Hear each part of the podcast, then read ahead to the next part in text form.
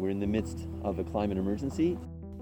That's Bobby Arbess, a direct action organizer for the Fairy Creek blockade, a protest against old growth logging. Right. And so we have a provincial government that has a climate action plan that doesn't address what is happening Right. to the forest. Yes. We have a forest policy that doesn't acknowledge the climate emergency. On April 1st, the BC Supreme Court issued a police enforceable injunction against the encampments. Somehow we have to start connecting the dots. On this episode, I'll be talking to Martlet writer Michael John Lo, who went up there this weekend to take in the camp and to meet some of the protesters.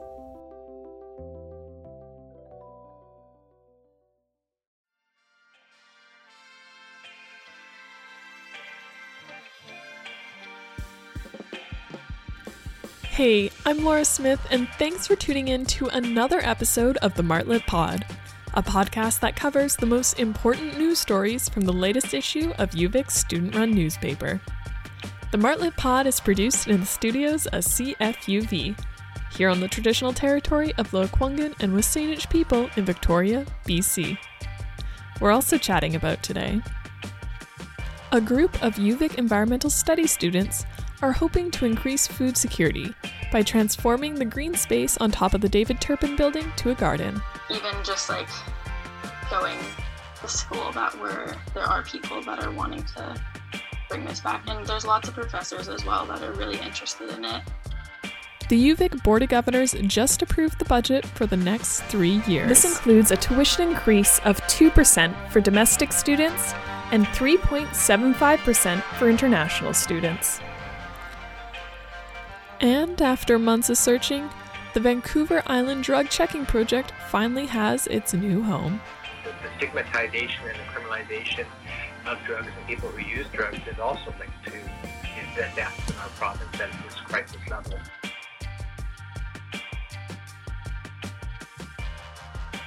So, yeah, thank you for joining me today. Um, you've been on the show once, but that was a couple of episodes now. So, maybe just to start off, uh, would you be able to give just a quick introduction to yourself and what your role at the Martlet is?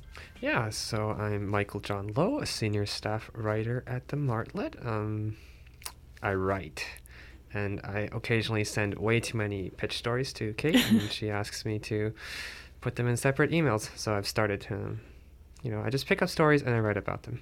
So, the Fairy Creek blockades, you went up there this last weekend. So, that's uh, Easter weekend, I guess, if people are listening in the future. Um, so, maybe just to start off, would you be able to give a bit of background on what this blockade even is, how the, long they've been around, etc.? Yeah, so it all began on August 10th of last year, um, morning 4:30 a.m. blockade. Um, you know, like there's a strong strain of forest protection activism that has existed on Vancouver Island, um, stemming back from the 1990s. Um, so, you know, the famous War of the Woods. Um, you know, some commentators, um, and like from what I've seen, it really is a continuation and you know some may argue even an escalation of what's been happening since i guess bc uh, vancouver island has been part of um, under british rule Yeah. So this one specifically, um, Fairy Creek, that's near Port Renfrew, right? yes Yeah. so you usually just take logging roads get lost once or twice and then eventually find your way um, up. So, just to clarify, uh, when we say the Fairy Creek blockade, we're not talking about one blockade. We're talking about nine of them Right. spread out, you know, almost 40 minutes apart, and and some of that, or most of that, is on the Pacheedaht First Nation territory, and other is like on the Ditidaht Nation territory. So you know, it's quite a trek. Um, logging isn't, you know, they don't just log here in a nice little spot. Um, old growth logging happens everywhere. There still is old growth. So, um, over the course of eight months, like I said, on August 10th, um, it started. Um, it kept going through the winter, and now we are at the point where the BC Supreme Court has granted an injunction to the Teal Jones Group, and um, from what I'm assuming, you know, since those there don't seem to be backing down, um, the situation will escalate in the near future. Right, because yeah, the camp this morning got served with that injunction, right? Right. So Right. when I originally wrote this, when I was still up there, they were like, "Oh, we're waiting for it every day now, but we still haven't gotten it." So actually, on um, Easter Sunday, on uh, pr- forgive me, I do not know how to pronounce this word. The Caycuse, um, around the Caycuse area, there was actually a new blockade that was started Oh, because interesting. Um, contractors were, you know, starting up on a new logging road, and that's why there's nine of them now. So, um, yeah, they're not stopping. Injunction doesn't seem to be stopping um, those on the front lines, and I'm assuming, you know, even though they have that today, they'll just keep going. Yeah. And just to roll back for anyone listening that like might not know exactly what we're talking about by injunction, like what does that refer to? What does now the Teal Jones group like get or can do with this injunction? So here, the Teal Jones Group is saying there is irreparable harm to their, not to the forests, obviously, mm-hmm. but to their logging operations. Right. So irre- irreparable economic harm. So what an injunction does is just it explicitly makes clear that anyone attempting to stop logging operations can and will be arrested. Um, and they've also been granted police support, or at least this injunction is police enforceable, if that makes sense. Yeah, yeah, that makes sense. Right. So, yeah, you were up there this weekend. Um, so it'd be great to just talk a little bit about what you experienced when you up and up there. What was when you came into the camp? Like, what was it even like just like driving up there and entering into it? So my background is I'm a city boy. Yeah. Um, I don't know if you pointed a tree at me, I wouldn't be able to tell you like if it was even what are deciduous, carnivorous? No, it's probably not carnivorous, right? But like Yeah, this is yeah. this shows off how little I know about trees and the environment. Right? This is my first really specific environmental journalistic piece. Um, so I really came up there, and and this was a very last minute um, assignment. Basically, um, this is a kind of a peek behind the curtain of what the Martlet does every two weeks. But we were scrambling around in the group chat, going like, "Oh no, we have an empty space in the newspaper. Someone needs to fill it." And um, just so I had a ride going up to Fairy Creek, and I have a camera, and I'm a journalist, so might as well. You know, I knew that something had been going on. I had been keeping half an eye on it, um, so I decided, well, might as well go and see what really happens. And for something like this, right? Like you go up there, um, a lot of what you a lot of what happens there you can't see immediately. It's a place without cell phone coverage. Um, yeah, the place itself is not necessarily fully accessible. You basically need a car, um, preferably one that has you know all-wheel drive because the roads are logging roads and it does get a little treacherous at some places.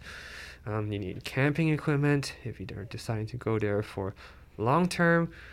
Um, you know, you also have to have the time and energy set aside. You know, not everyone can take a couple days off work or school to go up. So, um, it's an interesting spot. It's, it's an interesting spot. There's there's a lot of people up there. Um, I remember going up, you know, going up um, Fairy Creek headquarters, and then you know driving up the couple kilometers up to River Camp, and like along that road, you know, cars and tents pitched everywhere, camper vans, etc. Um, and then coming down, it seemed that there were more people, you know, um, flooding in, and more places, more cars, more people. And, and that was just two camps out of the 9 So we're talking about something that's pretty big, and it felt it felt to me like even while we were trying to find the places, you would see you know all these like hippie looking people in like vans, and you you just kind of wonder, hmm, are they here to camp out, or are they here like to support the blockades? So it's it's, it's quite an interesting.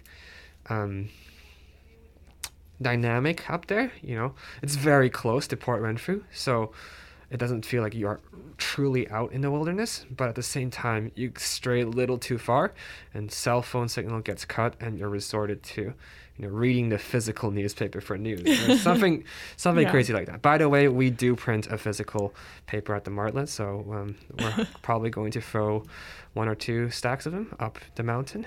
But um, Awesome. yeah, Yeah, so it's a pretty diverse group up there. Like for the people that you talk to, were most of them ones who are just like up there for the weekend, or they're people that have been there since like August? Yeah, it's it, it was a very diverse group. So we had these old grizzled veterans, um, you know, from Clayoquot Sound.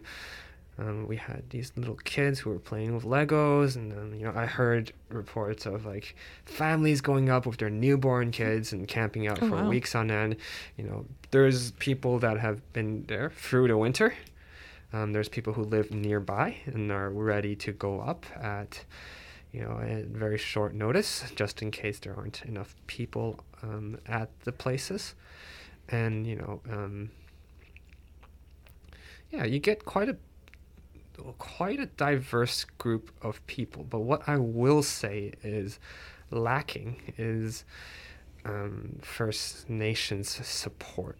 I believe that, and this is a topic that I'll touch on very carefully, and I believe it's explained more in detail in my article and also in the fantastic reporting done by the Tyee and the Narwhal. But there is a lot of controversy around the Fairy Creek blockade. Um, it is it started as a settler initiated movement and it remains a mostly settler led and organized movement. What what's happening in terms of settler indigenous relations in the area has been very delicate. On Pacheedaht Nation, a lot of them rely on the logging industry. They have, you know, the tribal council has infrastructure that is designed for old growth logging. Mm-hmm. So, you know, you see like this huge conflict there, right? And it's not my place to really dig in and say. Yeah. I'm like I said, this is a very complex story, and I was, you know, read if you want to know more. Obviously, read our coverage, but I would also suggest reading the Narwhal and the Tyee piece. Mm-hmm. They really dig a little deeper on what has happened and what is happening. Um, but yeah, um, but it is it was an interesting thing. I, I went up expecting some, and, and my last um, my last experience of this sort of you know protracted civil disobedience movement being the Wet'suwet'en solidarity action that happened in the Victoria Parliament, you know that was a bit more diverse and had a you know a cast of colorful characters, but here it seemed like it was a lot of like, you know. Um, locals and um, a lot of people who like were drawn to it by the romanticism and the I mean, I'm, I'm not gonna lie. Like when you do see an old growth forest, you feel a sense of awe. S- mm-hmm. It's, it's a sense of stillness. It's a sense of that majestic peace and energy emanating from something that's been there for hundreds, perhaps thousands of years, right? So you it draws in a lot of different folks, but usually it draws in people who are able to devote time or are willing to throw it all away. So, you know, uh, one person that I interviewed really stuck out in my mind. Um, this young woman from the Sunshine Coast. She had originally just thought of going up for four days, and um, she went up and she said it changed her life, right? And she went back to the Sunshine Coast. She quit her job. She broke up with her boyfriend that she was living with, moved out of the house, Wow. and within 36 hours transited from the Sunshine Coast all the way back to River Camp, where you know, I believe her name was Liz. Um, yeah, where she's been staying since. Wow. and, you know, so so it really changes people, and Yeah. it really lights a fire um, in people's hearts, which I found quite fascinating. hmm Yeah, because you know, as I said, I'm a city boy who barely, barely knows the names of trees. Yeah.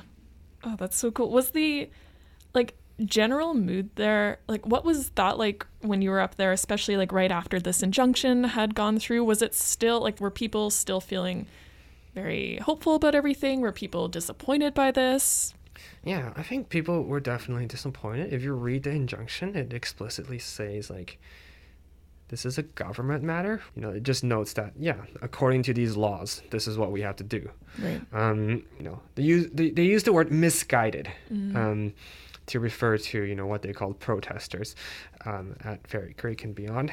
Um, um, I will say that um, most people out there have a deep sense of understanding of like the logging industry being very important, very critical. Um, there's a v- deep desire to protect old growth and not just to stop all logging. Um, old growth, of course, being especially important in climate and cultural preservation. Mm, yeah, there, there was a, there was a running sense of disappointment, but it, I can't remember. I went up there before the injunction, right? It was Right. still it was still a Sunday night, and you know people were relaxing by the fire when we were going down. You know, um, a bit of a quiet calm before the storm. Mm-hmm.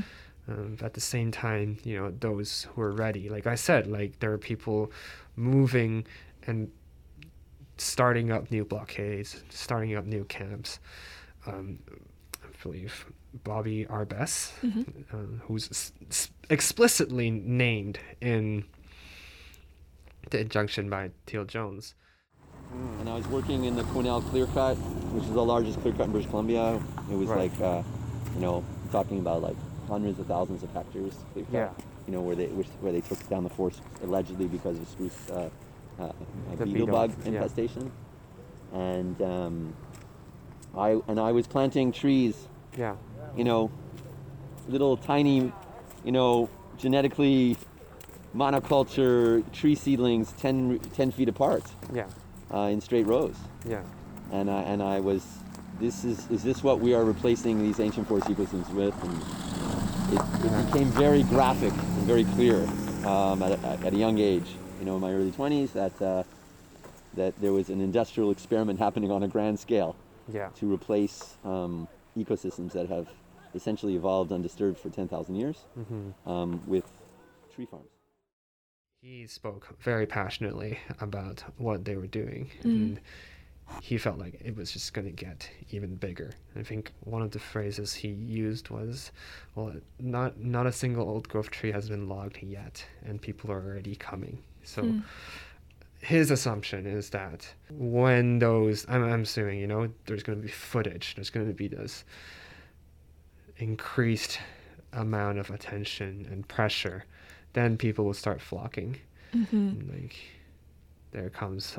And then it'll get a lot messier you know? Yeah. it, over the winter it quiets down right? Mhm. it's cold it's snowy. It still is cold and wet up there you know? Some some camps are high above elevations. Um, one camp is still snowed in. Okay. so there's there's a lot of variance um, yeah it, it's it's a very fascinating kind of society that's been built and it's Mhm. all it's all you know funneled together by people who are very passionate about it Yeah. and can't go up so a lot of supplies go in um, I saw, you know, a local like around the area, someone made fresh pizza and Mm. like shipped it up the mountain.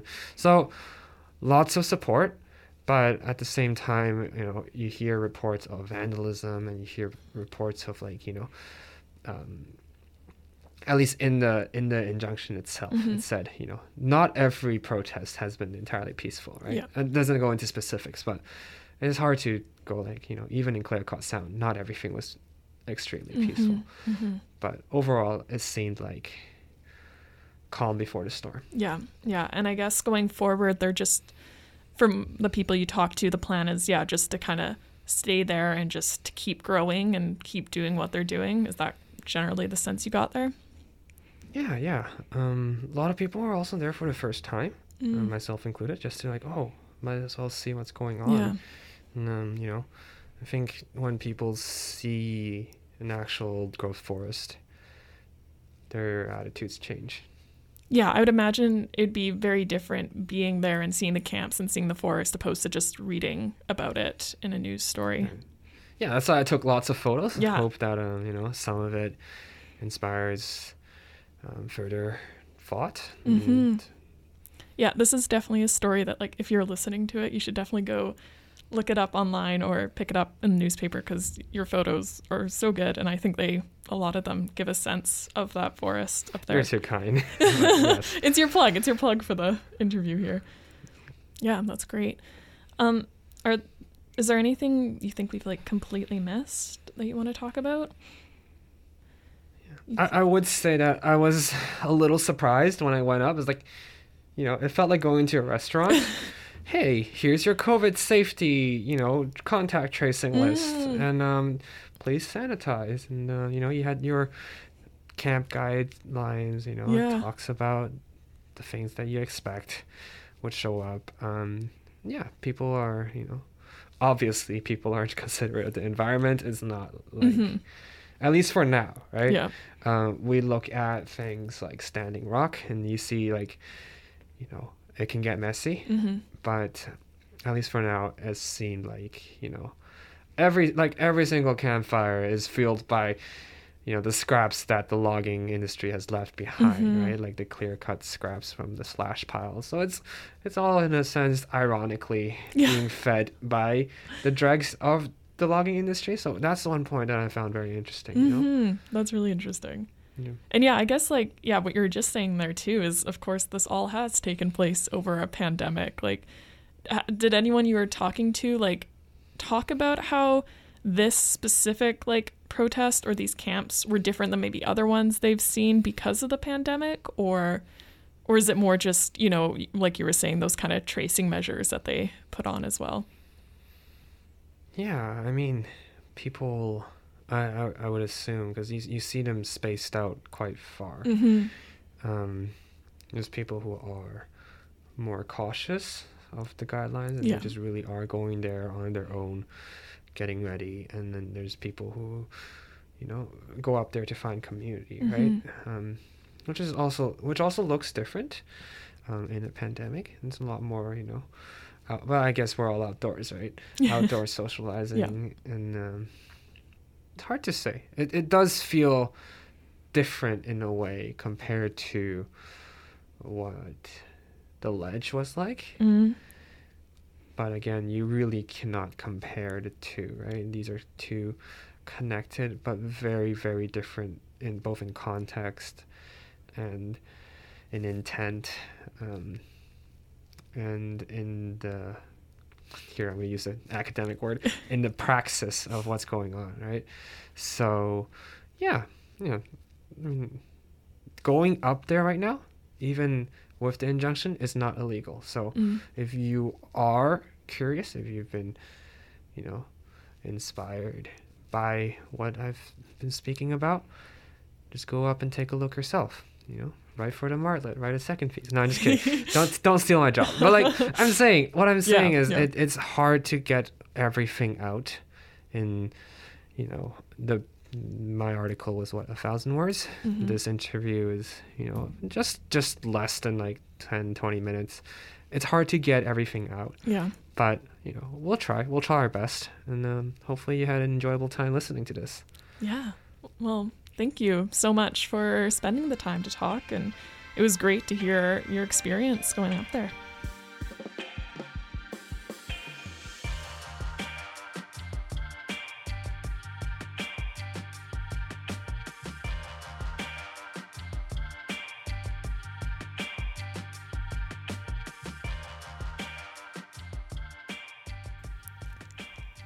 At UVic, students in an environmental studies course are looking to increase food security by working to convert the green roof on the David Turpin building into a garden.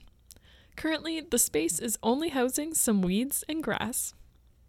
So our hope is that through our report that we're creating, that we can inform everyone at UVic about the opportunities that the David Turpin Green Roofs provide. That's Lindsay Williamson, a student working on the project. Um, and we're hoping with the recent the recent change in staffing that maybe a more open dialogue will be possible compared to like the prior attempts that have taken place to increase food security. From the surveys they've sent out, most people would be interested in seeing it revived as a growing space. Their ideal goal would be that the food would be served in cafeterias on campus and supplied to the UVic Food Bank. There's also lots of hope to focus on growing native plants. However, there are some potential issues with the project. These include accessibility, visibility, and safety issues with questions like how much weight the roof can actually support and who's going to maintain it throughout the year. The group's next step is to present their findings to the chairs of environmental studies and geography, as well as Kevin Hall, UVic's president. The fact that UVic has the opportunity and they are equipped with the resources to mitigate that issue within their own school community is like such a cool opportunity that I, I think needs to be like taken.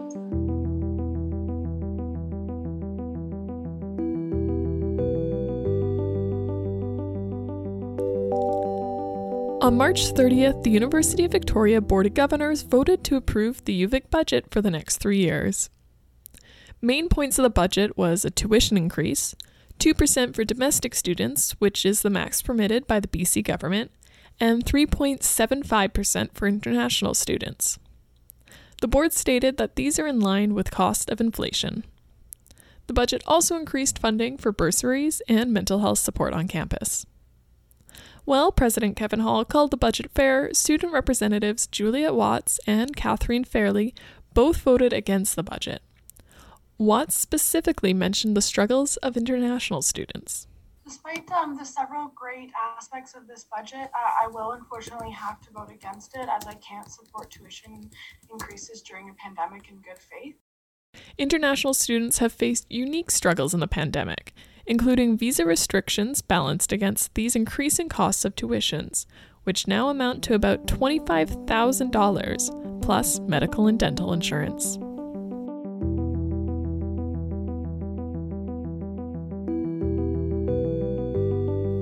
Vancouver Island Drug Checking Project has, after months of moving around, a new home at 1803 Cook Street near Royal Athletic Park.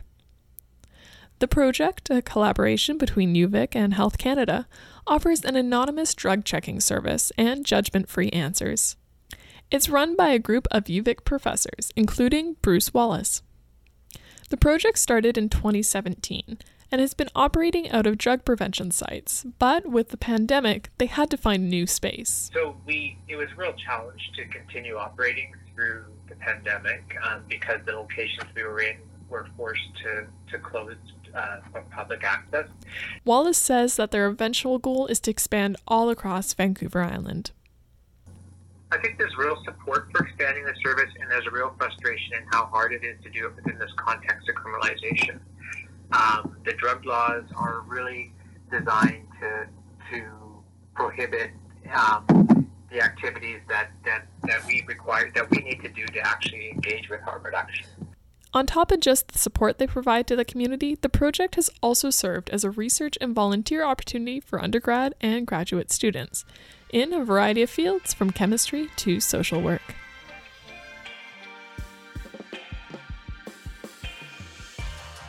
And that's another episode. Thank you for listening. To read more on the stories I mentioned here or to check out the rest of the issue, make sure to head over to martlet.ca or pick up a copy for free. To find a copy of the Martlet, pop by the sub here at UVic, most Thrifty's locations, or maybe Munro's Books.